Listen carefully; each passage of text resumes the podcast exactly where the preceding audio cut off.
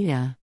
It's easy to see electric mobility fans indulge in the guilty pleasure of contemplating the disarray in which the fossil camp seems to find itself. To be fair, the rather clumsy statements of high-profile key players such as the CEOs of Toyota or Bosch all but confirm that the auto industry never truly believed in the electric mobility revolution and, in many instances, it was caught with its pants down.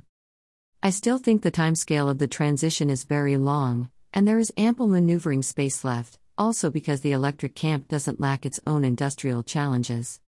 The first of such challenges was to put online sufficient manufacturing capacity to meet the explosive demand for electric vehicles nobody really anticipated. This was the daunting task at hand for OEMs in the first half of 2020, and it looks like we can put a checkmark next to it.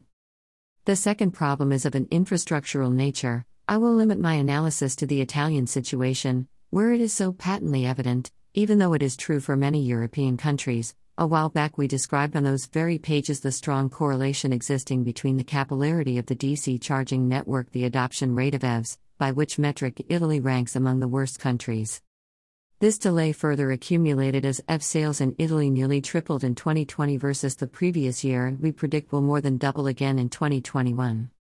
In this chart we can see the evolution of the EV stock, blue line, versus the DC charging network, orange line. Note on data sources. It's easy to see the charging network is growing roughly linearly, while the EV stock is growing much faster, as we are smack in the exponential phase of the accumulation sigmoid. To fully understand the effect of the difference in the growth rates of the curves, we must introduce the concept of occupancy rate. What is the occupancy rate? To simplify calculations, let's assume EVs are all identical, with a mileage of 10,000 kilometers per year, consuming 200 Wh/km. Furthermore, let's also assume that 80% of the required energy is charged at home. Every EV will therefore need about 400 kWh per year, and the 55,000 BEV which are on Italian roads at end 2020 will need 22,000 MWh. How many DC stations will we need to supply this amount of energy? To continue with our simplification assumptions, let's say all DC chargers are identical and deliver 50 kilowatts of power. In the 8.760 hours of a year, one such station could therefore deliver 438 megawatt-hours. However, since it's not very likely that many people will want to get up and go charge their car in the dead of the night, we must reduce service hours to about 5,000 per year, which means about 14 hours per day, say from 7 a.m. to 9 p.m., which in turn reduces the deliverable energy from a single DC station to about 250 megawatt-hours per year. The occupancy rate, or, is simply the ratio between the total energy required out of home by the EV stock and the total energy deliverable by the existing DC charging network. In other words, it describes how busy is the infrastructure or, again, what is the probability that stopping at a station, the driver finds it already occupied. In our example, if each station worked incessantly for all the 14 hours every day, we would only need 88 of them, but obviously we need more. The evolution of OR in the last 3 years.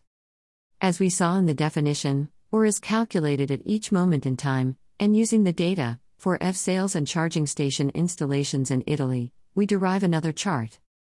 The two gray lines represent the two extremes of 24 hours service and 8 hours service, while the red one represents the more realistic 14-hour service.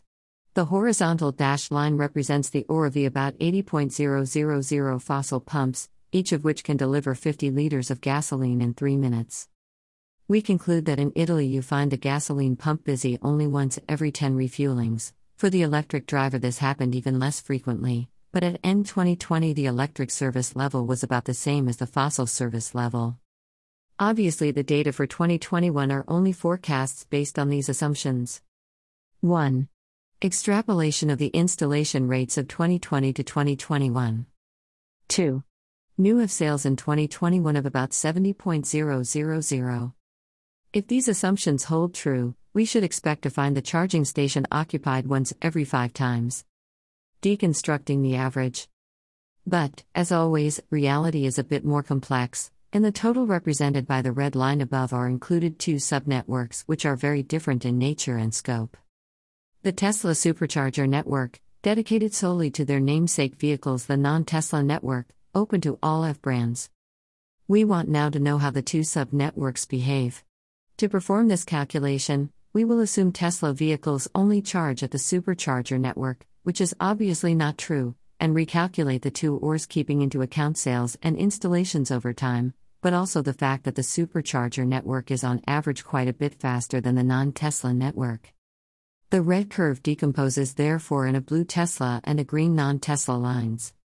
It's easy to see how the two networks are in starkly different conditions. The Tesla OR is only now closing in on 3%, the overestimation due to the fact that some Teslas do indeed charge elsewhere is probably compensated by the fact that, especially in the summer, there is an influx of foreign vehicles, while the non-Tesla OR is already well over 20% and could reach 40% by the end of 2021. This makes total sense. In fact, the 6,900 Teslas in Italy represent only 14% of the EV stock, but the Tesla Supercharger network offers about 40% of the DC stalls in our country. Why care about OR? We said the OR represents the likelihood of finding the station already occupied and having to wait for your turn. This means doubling, at least, the duration of the stop. What would be the small annoyance of a few minutes more with a fossil car becomes 1 full hour in electric. What amounts to a mere nuisance for people traveling for tourism can become a disruption in service so important to block the transition to electric of a company's fleet. The one-wedge answer to this conundrum consists in building a B2B-focused network alongside but segregated from the B2C network, with a much lower OR. Note, on data sources, car sales data come from UNRAE monthly reports. The data about DC stations installations come from the European Alternative Fuel Observatory. I would have liked to confirm them with data from Open Charge Map and from the Motus-E annual report, but they were wildly different, so I decided to keep only the EFO data.